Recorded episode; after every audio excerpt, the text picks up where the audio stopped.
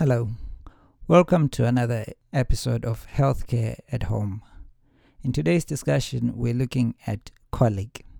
Let's start by defining colic. Colic is when a baby cries a lot, but there is no obvious cause. It is a common problem that should get better on its own.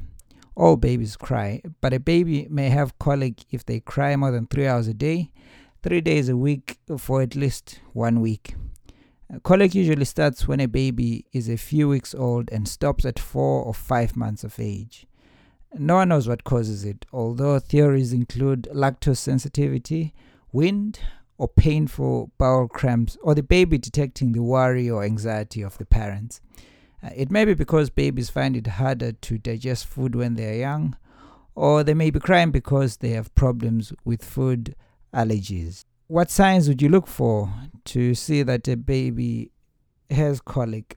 So a baby may have colic if they often start crying suddenly, if the cry is high-pitched and nothing the parent does seems to help, if the crying begins at the same time each day, often in the afternoon or evening, and there are physical symptoms that may be associated with this, such as drawing their legs up when they cry, their tummy might look swollen, they might clench their hands, and the face might flush. The crying can last for minutes or for hours and often stops when the baby is exhausted or when they have passed wind or a stool. When would you refer or to the G P or a health professional or or A and E a baby who has got colic? You would call N H S one oh one or the G P if you're worried about the baby. If uh, your pharmacist has referred you to the doctor, then you should see the doctor. If nothing that you're trying seems to be working, then see the doctor. If the you're finding it hard to cope, if the baby is older than four or five months and still seems to have severe symptoms of colic, if they're failing to thrive, or if you feel that you are suffering from postnatal depression yourself, then you should see the doctor. You should refer to A and E or call nine nine nine if the baby has a weak or high-pitched cry, or if the baby's cry does not sound like their normal cry. Now, failure to thrive is hard to assess. Signs to look for would be around the general appearance of the baby, their alertness, and their responsiveness. A floppy baby with reduced alertness or responsiveness would require meningeal symptoms to be ruled out. And if there are concerns, just refer to the G P or health visitor. Postnatal depression is also a referral criterion because colic is often associated with anxiety of the parents. Postnatal depression presents with similar symptoms to general depression, but with some variation. So symptoms would include low mood and loss of enjoyment, anxiety, disturbed sleep and eating patterns, poor concentration, low self-esteem, low energy levels, and loss of libido. Having said that, the baby does not usually need to see a doctor if they have colic. The health visitor is normally very good at providing the required advice and support. The N H S also offers some additional guidance on its website. This includes the advice to hold or cuddle the baby when they're crying a lot, to sit or hold the baby upright during feeding to stop them swallowing air, to wind the baby after foods, to gently rock the baby over a shoulder, gently rock the baby in their Moses basket or crib, or push them in their pram. Uh, bath the baby in a warm bath and have some gentle white noise like the radio or television in the background to distract the baby. And make sure that you keep feeding the baby as usual. If all of these are not helping, you can get additional support by calling the Crisis Helpline on oh eight four five, one two two, eight six six nine. They're open from nine a.m. to ten p.m. seven days a week.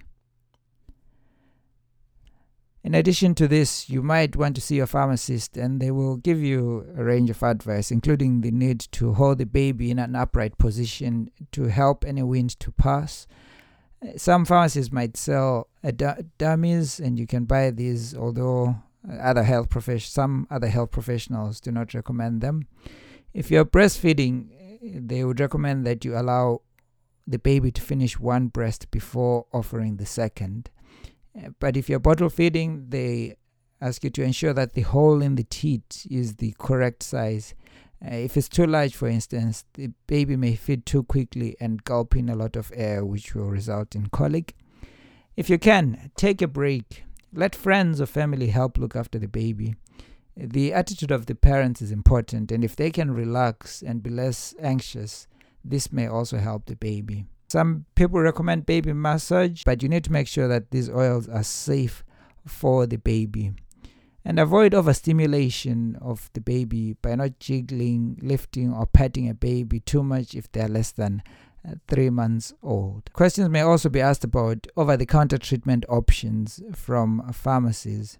They generally fall into three groups. The first group are antiforming agents, which contain simethicone, for instance, Dentinox and Infacol.